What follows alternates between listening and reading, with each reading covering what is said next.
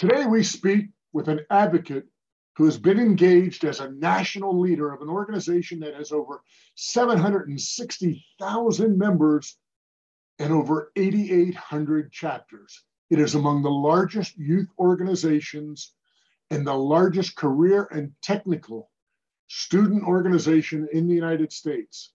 I'm speaking of the National FFA organization, known to many as Future Farmers of America. Participate, engage, speak out, use your voice to be an effective advocate. The Voices in Advocacy podcast examines the diverse landscape of advocacy, exploring the ins and outs of building influence, driving change, and creating champion advocates. It's now time for the Voices in Advocacy podcast with your host, Roger Rickard.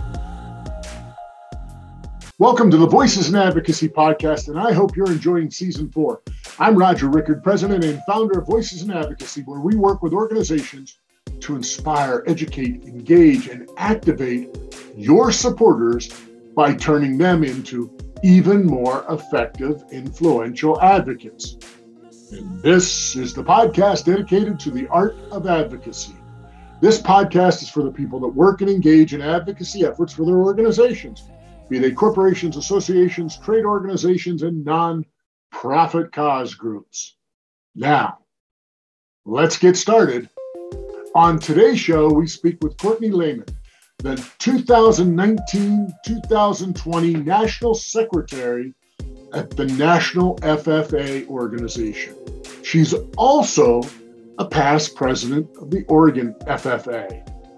Courtney is currently a senior at Oregon, Oregon State University studying agriculture business management with a leadership minor. Now, when I say currently, she graduates in a week. Post graduation, she will be headed off to the land of Florida to attend law school at the University of Florida and the Florida Gators. She grew up farming in western Idaho and eastern Oregon. Ladies and gentlemen, it is my pleasure to welcome Courtney to today's show. Welcome, Courtney.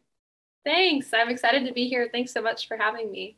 Wonderful. I'm I'm excited too. I mean, I, first of all, I love talking to young people, and I love talking to people that have uh, a passion and a drive for what they do. And and I must say, you're already quite accomplished. So, congratulations. Thank you. I do appreciate that. I've been very blessed and lucky to have some really awesome people in my life who pushed me to definitely go after a lot of things I never imagined I could do. Oh, absolutely. So let's start at the beginning. What drove your decision to join FFA in the first place? It was honestly a bit of an ironic journey getting here. Um, I grew up in a farming family, and because of that, a lot of my family was involved in FFA all the way back to my grandpa. And so when I hit high school as the youngest of four, I felt it was my responsibility to be the rebellious child and not join FFA um, and be different. And I fully intended on that. But um, the summer before my freshman year of high school, I was showing steers through 4 H at the county fair and I had just finished the livestock judging event, and the judge that I had given my reasons to, I hadn't recognized. He was newer to the community, and he came up to me when I was honestly eating a Big Mac, just hanging out like those pre-high schoolers do. And um, he's like, "Hey, I my name's Seth Bingham. I'm the new um, FFA teacher at Baker High School, and I'm not walking away till you agree to sign up for an ag class." And so I did because he truly did not walk away till I signed up for an FFA class. And then, um, as all the FFA advisors do, Mr. Bingham, my first year, just signed me up for anything and everything. I was the constant voluntold student to be part of things. Um, and I'm so grateful for that because him pushing me to become involved uh, started a part of my life that would go on for years um, that is still very active today. And so that's how I got there. I really didn't expect to. I really tried to fight it for a long time, um, but it took one person to really push me into it. So the Big Mac is what really got you into this. If you hadn't been eating that Big Mac, you might not have been there. This might not have happened at all. yep, it all started with a Big Mac. well, McDonald's would be proud of that. And uh, that's interesting that you go way back, and Grandpa was all part of FFA as well. Yeah, yeah. Actually, it was. It's really cool. Um, at my dad's house this summer, he let me redecorate um, the upstairs kind of sitting room that's also the office for the farm and so i had my grandpa had given me his jacket when i got elected to national office um, and my aunt was active way back when there used to be a program called the ffa sweethearts and it was kind of like the chapter would pick a girl that would kind of be their sweetheart and they had these white corduroy jackets instead of blue um, and so they're really rare jackets so she gave me hers um, when she passed away which was really cool to have and so i have my grandpa's jacket, my dad's jacket, my jacket, my aunt's jacket, my siblings' jackets all hung up in that room. So it's cool to walk in and to see just kind of the legacy of involvement in the program. Yeah, quite a history there. So, what motivated you then to get into the state leadership? Voluntold? kind of. Less so though. So mr bingham um, was my ag teacher for my first couple of years of high school and he definitely was very good at volunteering me to be part of different things. Um, but he transferred to a different school. Um, so my junior year we had a new advisor. Um, her name was bibiana gift and she was incredible uh, she was definitely one of the first people in my life that really made me feel like I could be more than I was at the moment and that I had a lot more potential that I wasn't giving myself credit for. So she pushed me to be a lot more involved and run for chapter president and district office. And she um, helped me get prepared and run for state office. And so she was just always there by my side. I remember just a few weeks into her being in our school, she wrote me a letter at one of our leadership camps. Um, and I still have it today because um, it was so encouraging and kind. And it makes me think about how influential people can be in our lives and um, how I wouldn't be where I am today without just a few people. That's that's a wonderful testimonial on behalf of what leadership and leadership training can do to put you in a in a perfect place there. So speaking of leadership, what do you think are uh, let's say the top three, if you can think of three, leadership lessons you learned while being involved in FFA, both at, at the state or national level, where, whatever they, wherever they come from? Well, definitely during my national office year, I think was the largest growth that I experienced, um, which I expected to um, being in that role. But even more so, my team was the team in place when COVID hit. And so we had what was supposed to be a year where we travel every day pretty much to a new place and meet with students to a year that was halfway through transfer to an online setting. And all of a sudden, we had to figure out how to still engage with students, how to have workshops and keynotes and all of these things through an online platform. And back then, people didn't even hardly know what Zoom was. And so we were really trying to pioneer um, transferring education and leadership onto that platform. And so that took a lot more adaptability than I had probably ever had in my life. But I think even more on a character level, my team really held on to the mantra that our method had changed of what we were trying to accomplish that year, but our mission to inspire and impact students remained the same. It just looks different how we were going to accomplish that mission. And so that's something I've really held with me throughout my the rest of my leadership journey since then is what's important is the mission of what you're trying to do but there's going to be situations that happen whether that is a pandemic or any other thing just life gets busy. You have to be willing to change your methods and know that it can still be just as impactful no matter how it looks getting to the end point. Yeah that that is. Uh, i i have been in leadership uh, with a uh, a trade association during this period of time and i happen to be the president uh, when the pandemic began. And so we went from uh, getting a lot of money uh, for our live events into not having any money coming in from having, uh, you know, virtual uh, events. And how do you adapt? How do you become that chameleon that can change the color and the stripe to be able to uh, still achieve the mission, whatever the method is? And still keep people involved and engaged in that. So that that's a that is a great great uh, lesson to be learned. So why should advocacy be important to future farmers? I think when it comes to agriculture, there's so many reasons why advocacy is so important. Um, what I love about agriculture and part of why I've gotten so involved in the industry is one, I was born into it. So it was definitely a place that I was always used to. Um, but why I've continued to be part of it is because what's unique about agriculture is it is one of few industries that people rely on because of necessity um, rather than just because of excess, right? Um, it's not just something that we have because we like it. It's something we have because we need it. Everyone wears clothes everyone eats food and that's what agriculture does. It feeds and provides for families all across the world.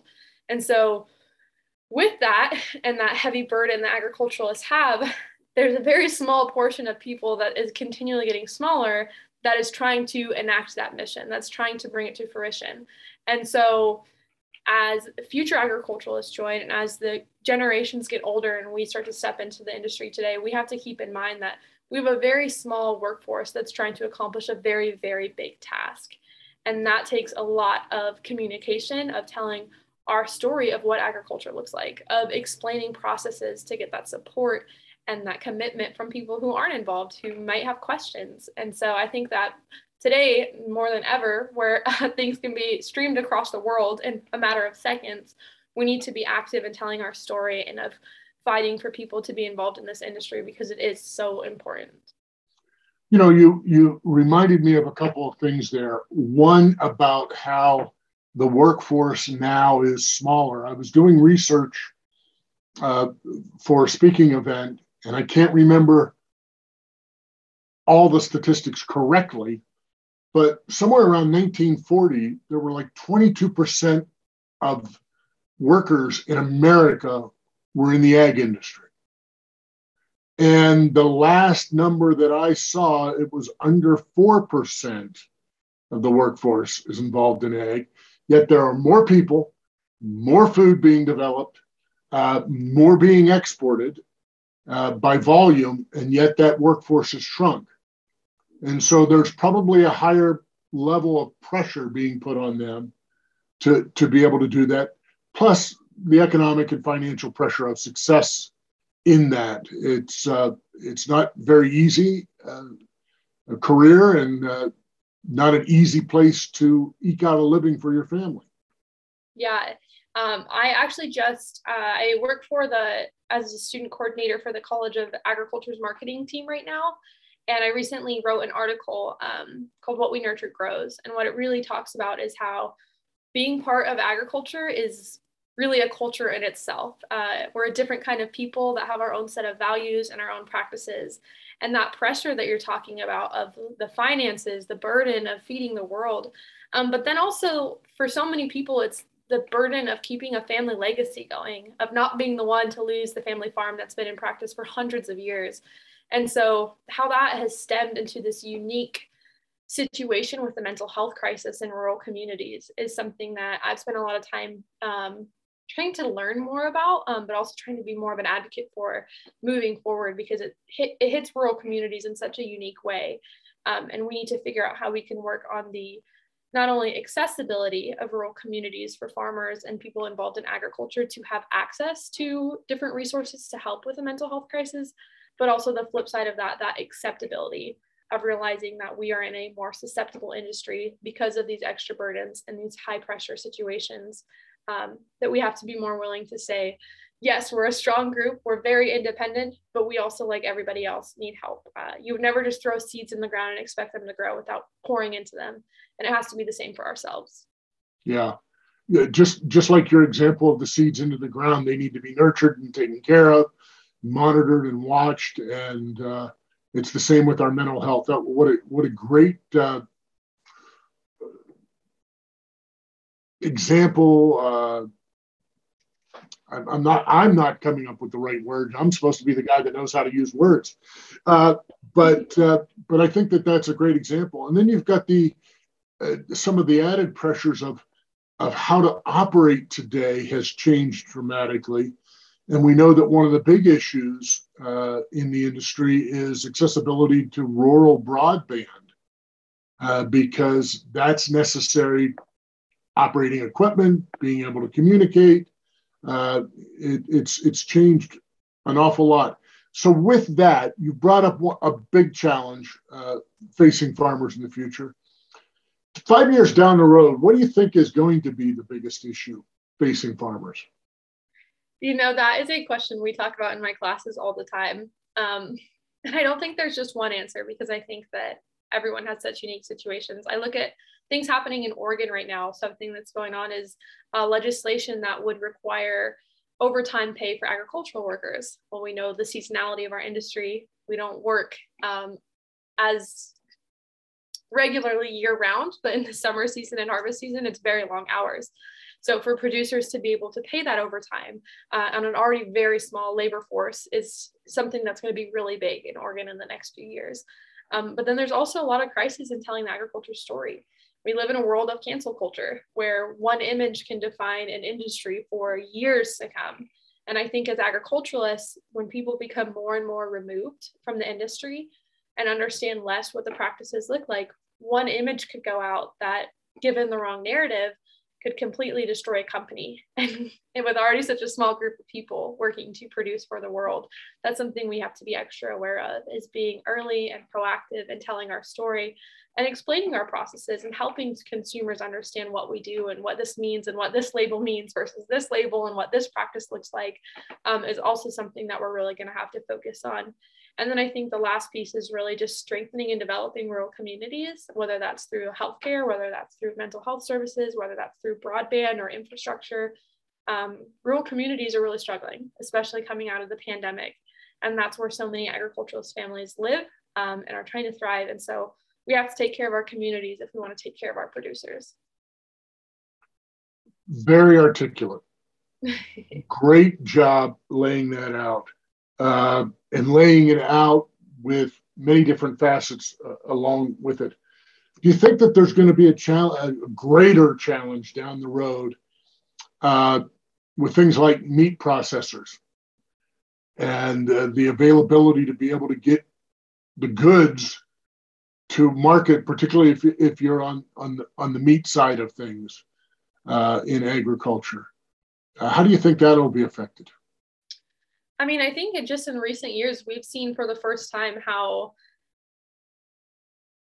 there can be instances that have such a huge effect on the agriculture industry. Uh, consumers saw for the first time in a long time in America shelves empty of meat products.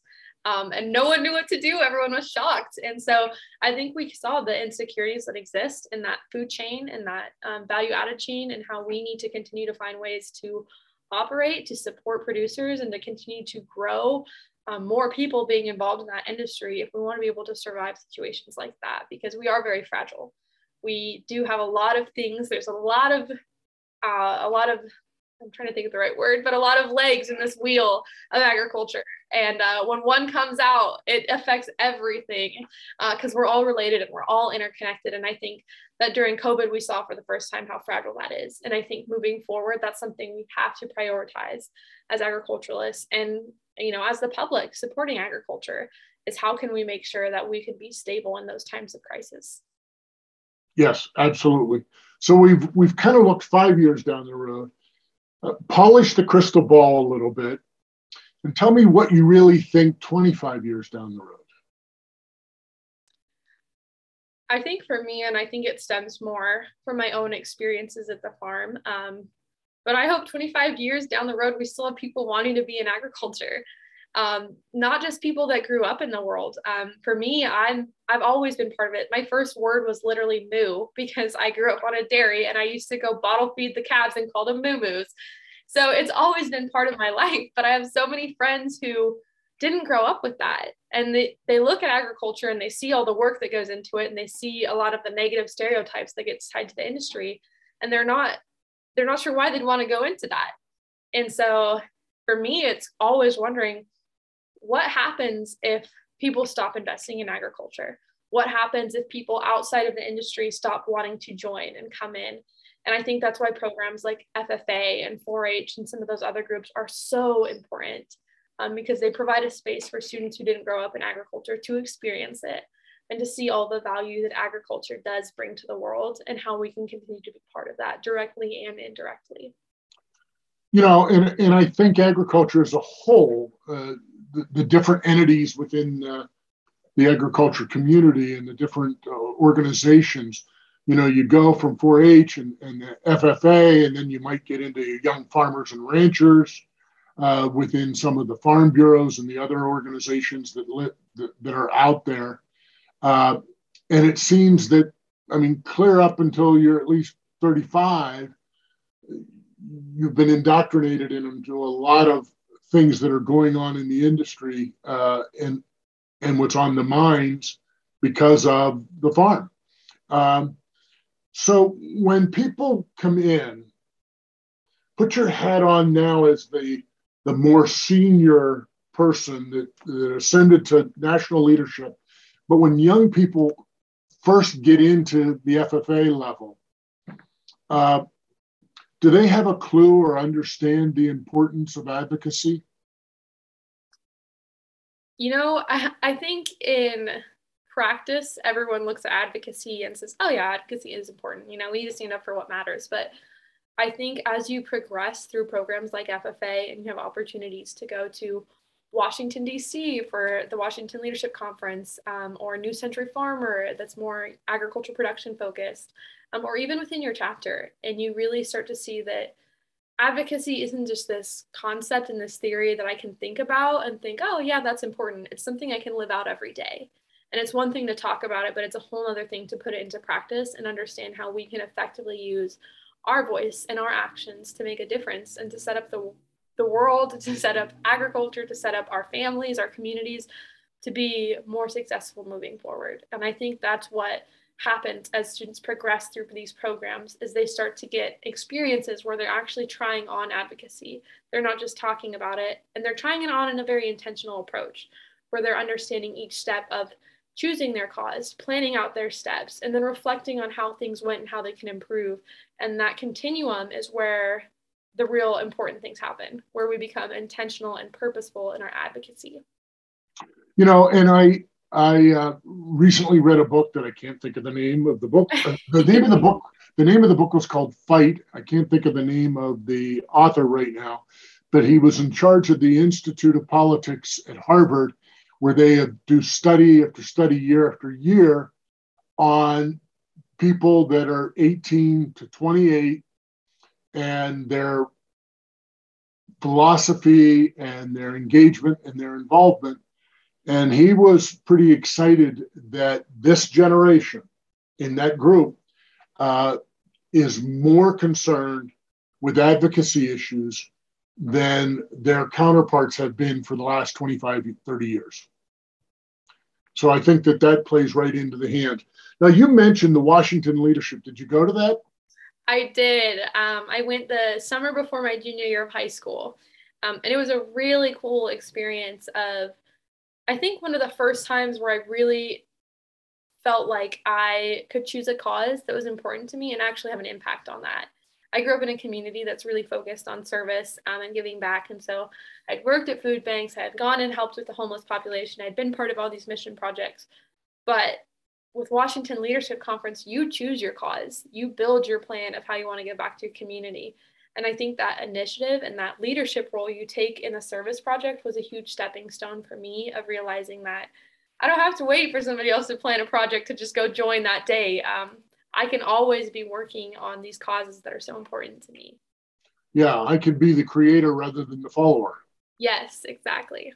Yeah, absolutely. So that was a big takeaway for you from, from that. Are there any other big takeaways from being a part of that? Um, I think also just the sense of community. Um, you know, growing up in high school and middle school, there's all sorts of social dynamics going on of finding stigmas. yes, and trying to figure out how you want to fit in and how you want to, you know, find your people. And at the Washington Leadership Conference, it's like all of those stereotypes of forming cliques and everything was just gone. And we were just a group of kids that wanted to make a difference. And that sense of community and that support uh, was so cool. And uh, even as I moved through the years of FFA, the year I got elected to state office, there was some students that went the same week as me to WLC that also got elected. And so those relationships kept building and kept growing. And it was this continual group to say, hey, like you can do this. Hey, we can be supportive. It doesn't matter if we play sports, it doesn't matter if we're in the band. Right now, we're all just difference makers. And that was a really cool thing to have. And we're all like minded difference makers. Yes. yeah. So, as a leader of, of, FFA, how did you how do you recruit uh, your members to be advocates? Did you even have to recruit, or did it just come naturally? I think it depends. Um, I think that there are a lot of students who join FFA um, and are immediately just so immersed and involved in the program that they already take that step on their own of wanting to be an advocate, wanting to make a difference. But then I think there's always this group of students who are thinking about it but aren't genuinely sure if they can. Um, and they feel like maybe they grew up with some challenges or maybe they're not in a position of power or whatever it looks like to really make that difference. And so for me, whenever I was in my leadership role, I always tried to be very transparent and very vulnerable about some of the things that I had faced and some of the ways that I felt, you know, self doubt and I questioned my abilities all the time because I wanted students to see that that's normal. We all do it. We all wonder if we're capable. We all wonder if, you know, oh, like I grew up and couldn't afford my first FFA jacket. Maybe I shouldn't be running for this leadership position. Maybe I shouldn't be involved in this project. Um, but we should, and we all matter just as much. And so for me, that's how my recruitment process looked was just being vulnerable and giving students a chance to say, oh, well, if she did that, I can do that. It doesn't matter. And so that was something that I think is a cool thing about FFA is using your story to empower other people to embrace their own. You know, Courtney, being vulnerable is is is is really quite uh, eye-opening uh,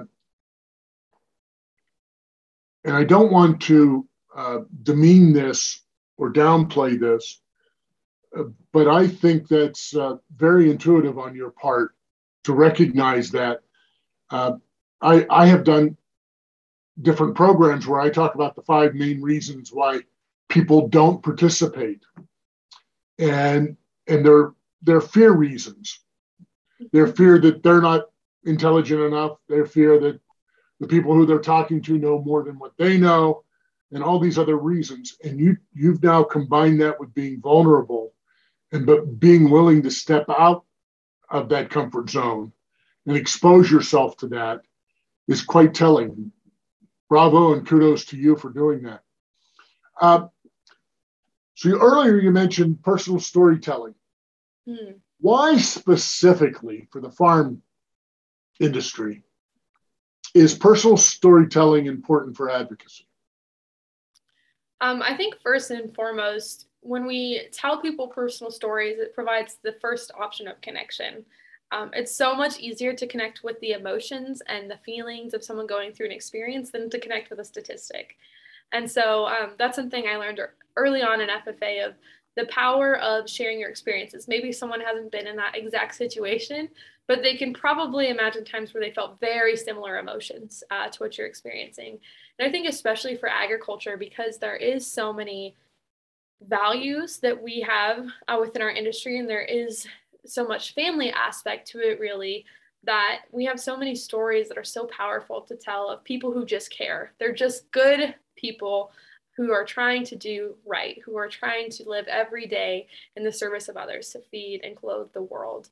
And I think that's such a powerful story to tell that's so much more powerful than sharing a statistic about the average age of the American farmer or, you know, how much food we produce every day. Um, to really paint that story of we're just humans who spend every day working to take care of other humans. Uh, that that is absolutely excellent and right. And I told you uh, before we uh, actually went on the air that I love working in the agriculture space because of the people. The people are great, down to earth, good hearted, care about others, want to do want to do well, and you've articulated that in, incredibly well. What is the first thing that comes to mind when you just think of the simple word advocacy? Hmm, that's a good question. I'm probably going to overthink it now. um, I think for me, the first word that comes to mind when I think of advocacy is uh, value. And I think that's kind of a weird jump. Um, But I think for me, it's because when we choose to advocate for something, we are immediately, indirectly saying that it has value. When we advocate for people, we say those people have value. When we advocate for causes, we say those causes have value. And so I think that advocacy is so important because it's just an expansion of telling people why they should value something um, and why you value something. And so I don't, it's kind of a weird jump, probably not what you're expecting, um, but it's the first thing that came to mind. You know, uh, I love asking that question and I ask it of every guest. And I get a different answer almost every single time. And yes, it is the first time that I had value, but I think that you articulated why value is so important when it comes to what advocacy is. Because if you really don't value it, then it's it's kind of fake and it's phony and it's it's uh, it's made up, and then you're not really truly being an advocate at that point in time. Uh, it's almost like you're being a a paid messenger uh, as as opposed to having that personal advocacy passion. You know, Courtney, uh, I think I could talk to you for a couple of hours on this subject. Uh, I've enjoyed the conversation. You um, really make FFA proud and show the value of being involved uh, in programs like FFA in the development uh, for the future. And uh, I think our country is in great hands in the agriculture space because of people like you. Do you have any final thoughts or anything you'd love to add today? just thank you. Um, thanks for giving me the opportunity to be here. I could also talk about FFA all day. Um, it's been a huge part of my life, and I'm so grateful for the influence that it has had on who I am as a person, but on countless, countless other people as well. And thanks for giving us a space to be able to tell that story. You're more than welcome. How can people reach uh, National FFA for more information if they're listening? Uh, chances are there's a local chapter wherever you are. We're nationwide, even in the Virgin Islands and Puerto Rico. Um, but I think also uh, you can just go onto the National FFA's website and there's contact pages uh, for folks in leadership. Um, but most of the time, if you walk around for a little bit in a rural community and say the words FFA, you'll find someone that wants to talk to you about it. Fantastic. What a great conversation with Courtney Lehman, farm advocate, alumni member, and past national officer at the National FFA. Thank you, Courtney, for being on the show, and I wish you all the best in your endeavors down the road. Thanks. Let's face it, today's advocacy arena is just plain noisy. Organizations are stretched.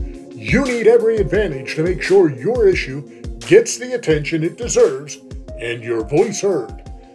The RAP Index is the best way to do just that by finding your stakeholders' relationships and engagement power. Get past the noise, know who your people know. Go to rapindex.com, that's R A P index.com, and tell them Roger sent you for a special offer. If you like today's podcast, head over to where you find your podcasts and subscribe to the Voices in Advocacy podcast. A big thank you to today's guest. I appreciate your time and the unwavering passion for advocacy you have. Well, that's it for this episode of Voices in Advocacy. Remember, you have the power to be an effective, influential advocate. Now go out and make it a better world. We hope you enjoyed today's Voices in Advocacy podcast and look forward to you joining us again next week. To learn more about Voices in Advocacy, go to our website, voicesinadvocacy.com.